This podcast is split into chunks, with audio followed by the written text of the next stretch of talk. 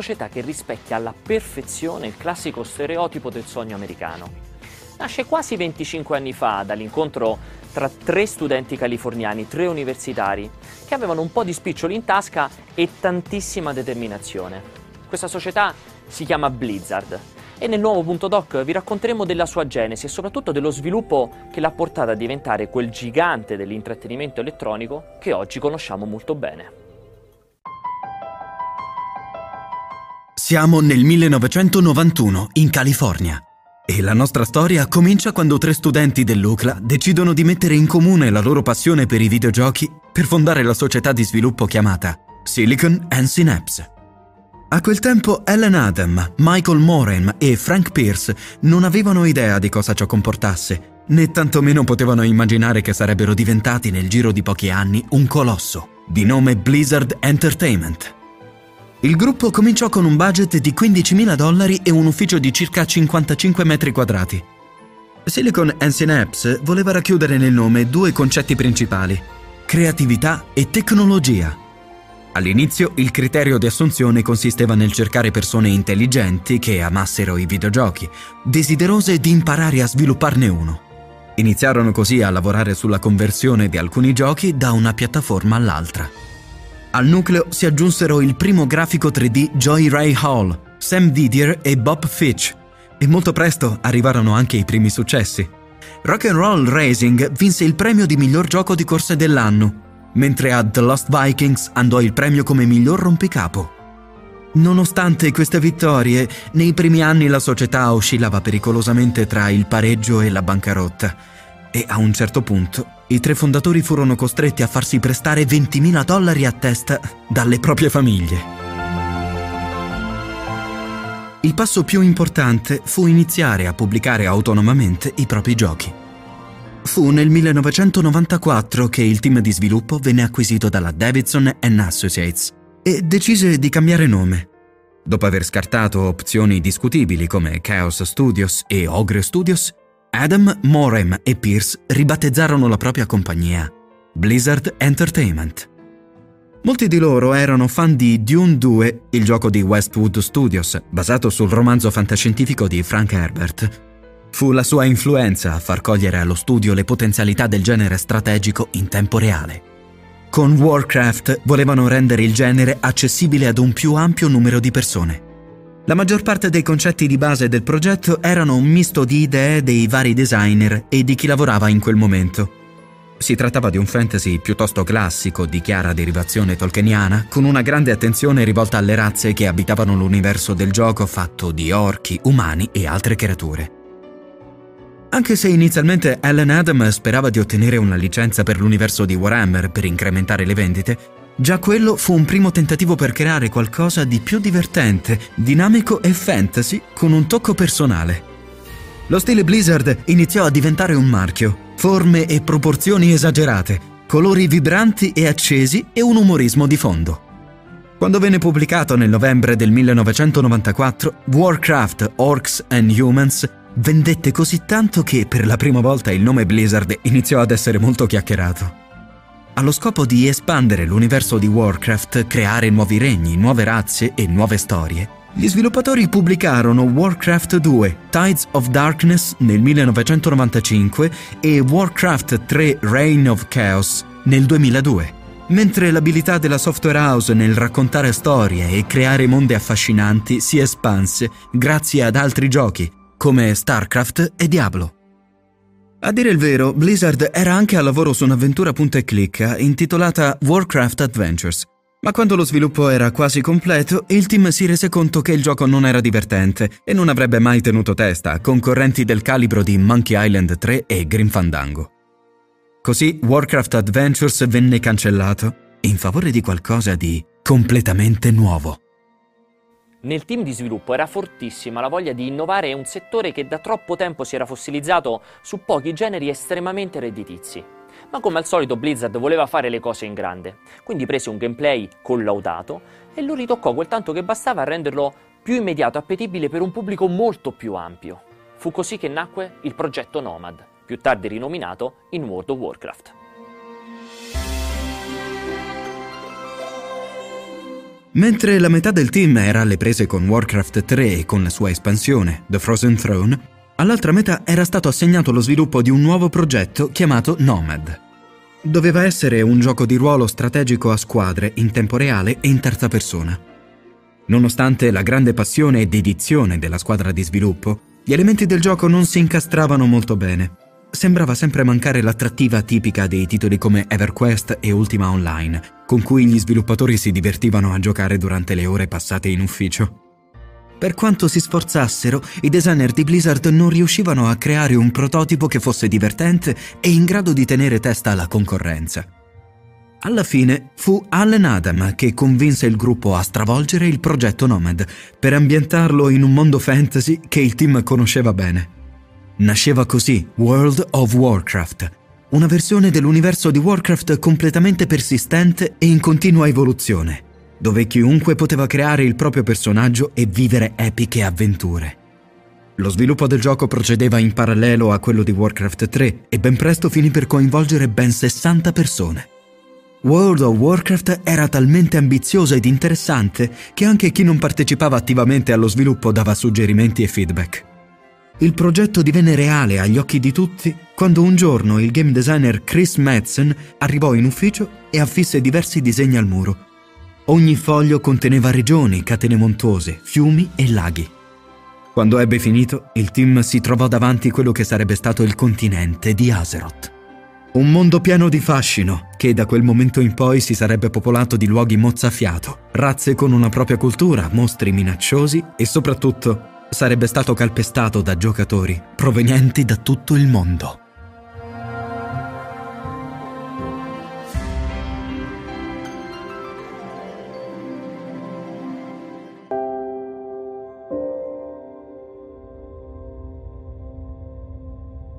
Ci vollero cinque anni prima che nel 2004 World of Warcraft invadesse i negozi e fino a poche ore prima dell'uscita il team stava ancora lavorando a svariati contenuti importanti. Sono molti i membri di Blizzard che ricordano quel periodo come un'esperienza estenuante, ma la gioia provata mentre percorrevano quelle terre che per la prima volta prendevano vita proprio davanti ai loro occhi era indescrivibile. Sentivano che era divertente e speravano che la gente volesse condividere quella sensazione con loro. Il team si divertiva a scherzare sul numero di giocatori che avrebbero raggiunto nel primo anno la più rosea speranza era quella di raggiungere un milione di iscritti. Ma Blizzard aveva fatto male i conti. All'evento di lancio di World of Warcraft si presentò una folla impressionante, al punto tale da allertare la polizia locale. Bastarono appena quattro mesi per raggiungere questo traguardo e già dopo il primo mese lo sviluppatore fu costretto a bloccare l'arrivo del gioco nei negozi per evitare il sovraffollamento dei server. Tutti i calcoli meticolosi fatti per stimare il quantitativo di server da attivare mese dopo mese vennero spazzati via i primi 30 giorni a causa del numero crescente di individui che si connettevano. World of Warcraft esplose letteralmente in termini di partecipazione e grandezza della community. L'inaspettata risposta del pubblico trasformò dalla base l'azienda, costringendola ad assumere nuovo personale in ogni ramo Dopo aver pubblicato il gioco nel 2004 ed essere corsa ai ripari per gestire la crescente richiesta di server e l'aumento esponenziale di persone, la software house iniziò una rincorsa frenetica per mettersi in pari con i contenuti e riprendere il controllo della propria creatura. La crescita di World of Warcraft finì per influenzare ed essere influenzata dalla cultura popolare. Tutto a un tratto World of Warcraft iniziò a infrangere tutti i record settati dai precedenti titoli dello stesso genere. Gli abbonati continuavano a salire ad un ritmo vertiginoso e per molti mesi gli analisti di settore non riuscivano a spiegare, a interpretare il fenomeno, reputandolo un semplice fuoco di paglia che da un momento all'altro si sarebbe spento. E invece negli anni gli abbonati continuarono ad aumentare e per tantissimi fan Azeroth divenne una seconda casa, per alcuni addirittura la principale ragione di vita.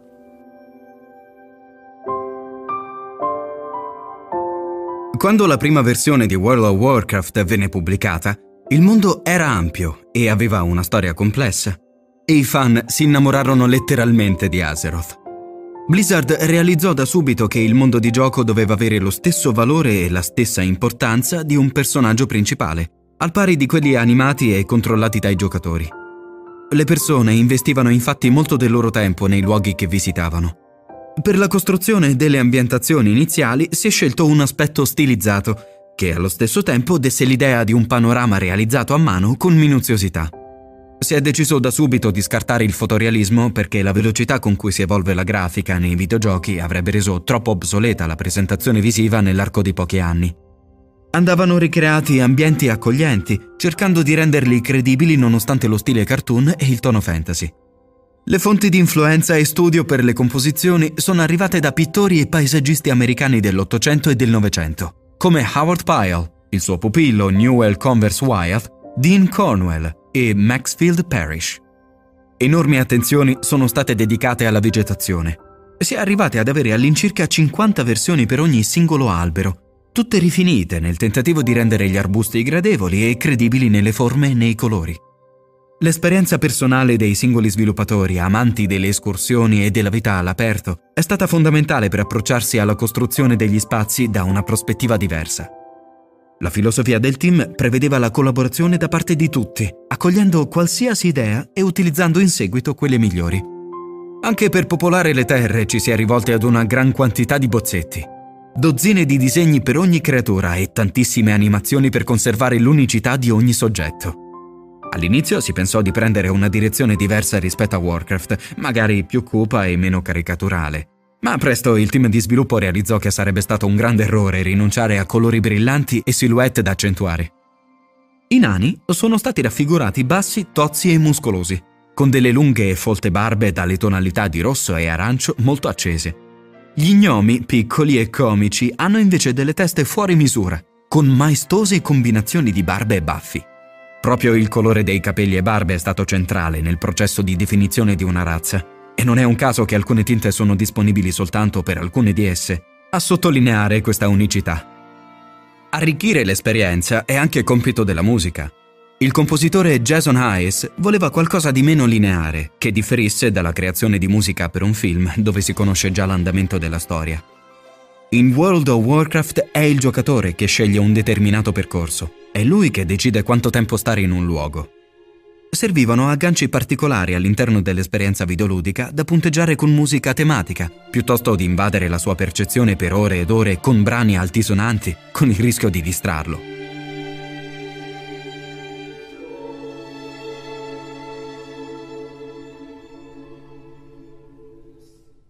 Il lavoro di valorizzazione, potenziamento e miglioramento dei contenuti è proseguito di espansione in espansione e ancora oggi non accenna a volersi arrestare. Offrire tipi di esperienza mai visti prima rimane sempre l'obiettivo principale. L'introduzione di nuove razze e città ha permesso agli artisti di esplorare nuove culture ed architetture, lavorando sempre a stretto contatto con Evelyn Fredrickson, una storica specializzata esclusivamente nel conservare il sapere e le leggende dell'universo di Warcraft offrendo assistenza creativa per impedire che le storie, i personaggi, i territori si discostino dalle fondamenta di partenza e perdano di coerenza. Con il passare del tempo, sui vecchi contenuti ha iniziato a gravare il peso degli anni. L'espansione Cataclysm divenne dopo sei anni l'opportunità per applicare idee e nuove tecnologie al gioco del 2004. Chris Madsen voleva che dopo un importante cataclisma i giocatori si disconnettessero per riconnettersi e scoprire un mondo totalmente cambiato. Non si trattava di creare solo una nuova storia, bensì di rimodellare interamente la geografia mettendo in pericolo tutte le terre, modificare gli equilibri politici di Azeroth e le missioni principali, ma soprattutto giocare con le memorie dei 12 milioni di giocatori che pagavano il loro abbonamento mensile per popolare i continenti è stato spaventoso, folle ed estremamente eccitante voler distruggere tutto. L'ingegnere del software Montecroll si sedette assieme al suo team per 48 ore, cercando di analizzare tutti i dati e capire se un evento del genere si sarebbe potuto realizzare. Giunsero ad un grosso forse. Creare due versioni dello stesso mondo fu una delle cose più complicate che fino a quel momento Blizzard avesse mai realizzato. Toccare e modificare sensibilmente i luoghi che avevano visto vivere così tante avventure non fu in fin dei conti un processo doloroso per gli sviluppatori e anzi colsero l'occasione per dedicarsi anima e corpo a questa rinascita. Gli artisti volevano rendere Azeroth ancora più divertente da giocare e incredibile da ammirare. Dopo aver dedicato tanta attenzione alla vegetazione nel gioco originale, alcuni alberi sembravano ormai cartelloni senza spessore, degli elementi bidimensionali. La grande zona delle savane, una regione su cui il team aveva investito centinaia di ore nello sviluppo originale e che avrebbe dovuto ricordare l'habitat africano, assomigliava più ad un triste deserto perché a suo tempo non era stato possibile disegnare la giusta erba. Le scogliere dei territori a picco sul mare avevano ben poco di naturale, sembravano più delle linee irregolari. Ma ciò nonostante, i giocatori si sono innamorati di quelle terre le hanno vissute con un attaccamento emotivo che ha spesso stupito persino il team di Blizzard, quello che ha portato alla luce questa geografia lavorando su milioni di righe di codice. Molti di quei luoghi sono diventati per i giocatori riconoscibili ed esemplari come i monumenti nella vita reale. Hanno assunto lo stesso valore del Colosseo a Roma o del Duomo di Milano. Sono entrati a far parte della loro storia personale. Vederli mutare in un battito di ciglia ha scatenato risposte emotive molto forti che il team di sviluppo ha dovuto saper gestire e valutare anticipatamente. Milioni di persone sono cresciute con World of Warcraft e sono maturate insieme alle vicende raccontate. E non è stato semplice far accettare a tutte loro che non avrebbero più calpestato le terre conosciute fino ad un attimo prima del grande cataclisma.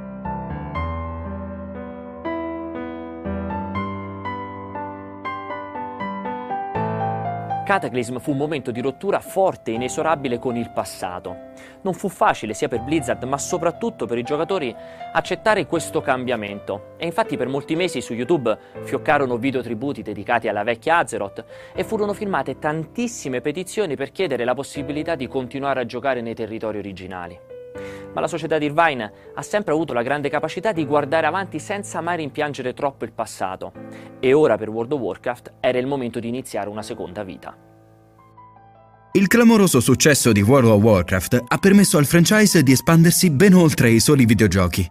Nel corso degli anni si è venuto a creare un vero e proprio universo fatto di libri, fumetti e altri prodotti, attraverso cui autori e artisti hanno espanso le storie ed arricchito l'immaginario di Warcraft con nuovi racconti, approfondendo vecchi personaggi e introducendone nuovi. I numerosi romanzi ambientati nell'universo di World of Warcraft hanno visto la partecipazione di autori come Michael Stackpole e Christy Golden, già molto noti tra gli appassionati di serie fantasy e di fantascienza come Star Wars e Star Trek.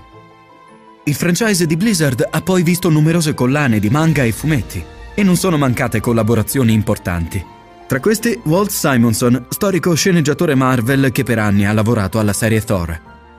Di World of Warcraft non sono mancati neppure un gioco di carte collezionabili molto apprezzato e un gioco da tavolo che però non ha avuto particolare successo a causa della lunghezza di ogni partita.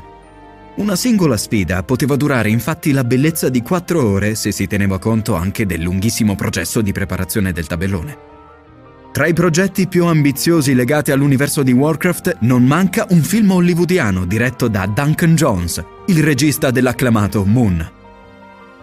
La pellicola arriverà nei cinema a marzo del 2016, ben dieci anni dopo l'annuncio del progetto da parte di Legendary Pictures.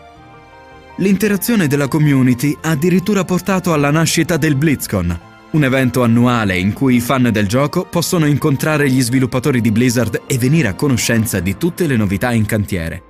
Inaugurato nel 2005 negli Stati Uniti, il BlizzCon vede la partecipazione di decine di migliaia di visitatori provenienti da tutto il mondo. Oltre a tornei, annunci e anteprime, la fiera ha ospitato anche concerti di band famose come i Blink 182, i Foo Fighters e i Metallica. Si tratta di un evento talmente atteso che i biglietti per partecipare terminano nell'arco di pochi minuti da quando vengono messi online, nonostante il corposo prezzo di vendita. Con oltre 100 milioni di account creati in 244 paesi del mondo e più di 7 milioni di giocatori che ancora oggi pagano il loro abbonamento mensile per calpestare le terre di Azeroth, World of Warcraft non è un semplice videogioco, ma un vero e proprio fenomeno pop. Toyota ha usato il gioco per pubblicizzare uno dei suoi pick-up, mentre la serie satirica South Park gli ha dedicato un intero episodio. Intitolato Fate l'amore, non Warcraft, lo speciale ha ottenuto enormi consensi di critica, vincendo addirittura un Emmy Award e venendo considerato dagli appassionati della serie uno dei migliori episodi di sempre. Nell'arco di poco tempo, il gioco di Blizzard non solo ha lanciato in orbita il mercato dei giochi di ruolo online, i cosiddetti MMORPG, ma ha influenzato talmente tanto la vita di molte persone da diventare oggetto di studio da parte di sociologi e psicologi. Nel marzo del 2015 un 24enne cinese di nome Wu Tai ha perso la vita durante una sessione di gioco di quasi 20 ore consecutive. Ma questo è soltanto uno degli accadimenti negativi più celebri, perché i casi di dipendenza da World of Warcraft sono tantissimi e diverse sono state le persone che hanno pagato con la propria salute l'abuso del gioco. Eppure la maggior parte delle storie legate agli utenti di World of Warcraft sono positive. L'importanza capitale del gioco supera i confini del virtuale. All'interno di Azeroth si forgiano amicizie vere, si superano problemi personali, si combattono malattie, si organizzano cerimonie in ricordo di amici scomparsi, ci si innamora e ci si sposa. Nel 2007 Hans Jorgen Olsen, un bambino norvegese di 12 anni, riuscì a sopravvivere all'attacco di un alce stendendosi a terra e fingendosi morto. Più tardi raccontò ai genitori di aver messo in pratica l'abilità speciale del suo Hunter di livello 30. Da diversi anni, inoltre, la celebrazione del Gay Pride si è estesa anche ai server di World of Warcraft, con sempre più utenti che organizzano parate, cortei virtuali e piccoli eventi all'interno del gioco in favore della comunità LGBT. Ma una delle storie più commoventi vede protagonista Terry Bolt, un'anziana signora a cui venne diagnosticata una grave forma di cancro. I medici le diedero appena sei mesi di vita dal giorno della diagnosi. Proprio in World of Warcraft Terry riuscì a trovare una forma di distrazione durante il periodo più difficile della sua vita. Grazie al gioco le fu possibile visitare nuove città e terre, frutto dell'incredibile immaginazione di Blizzard, proprio mentre la malattia la costringeva a restare chiusa in casa. E soprattutto riuscì a condividere con le persone che giocavano con lei i pensieri e le frustrazioni che non riusciva a confidare alla sua famiglia. Alla fine, Terry Bolt ha avuto la meglio sulla malattia e assieme a sua figlia Andy oggi si prepara a raccontare la sua storia in un documentario realizzato grazie alle donazioni degli appassionati del gioco. Gli stessi appassionati che attraverso un avatar virtuale e mille avventure in mondi di fantasia l'hanno aiutata nei momenti più bui. Ma questo è solo un piccolo esempio di quello che World of Warcraft ha saputo portare nel mondo reale una vera e propria esperienza di vita virtuale, che per molti è andata ben oltre il semplice passatempo di qualche ora o lo svago di una manciata di giornate. World of Warcraft è stato ed è ancora parte integrante della vita quotidiana di moltissimi giocatori e li ha saputi accompagnare nei momenti di gioia e in quelli di tristezza, diventando un fenomeno di massa che sarà ricordato negli anni a venire. Per moltissimi aspetti World of Warcraft non è soltanto un videogioco. Nel tempo è diventato un hobby, un compagno, un motivo d'orgoglio, una ragione di vita per moltissime persone. E rimarrà impresso nel cuore di questi giocatori. Probabilmente tra dieci anni WoW non esisterà più, ma la memoria di quello che è stato rimarrà per sempre impressa nell'intero settore dei videogiochi.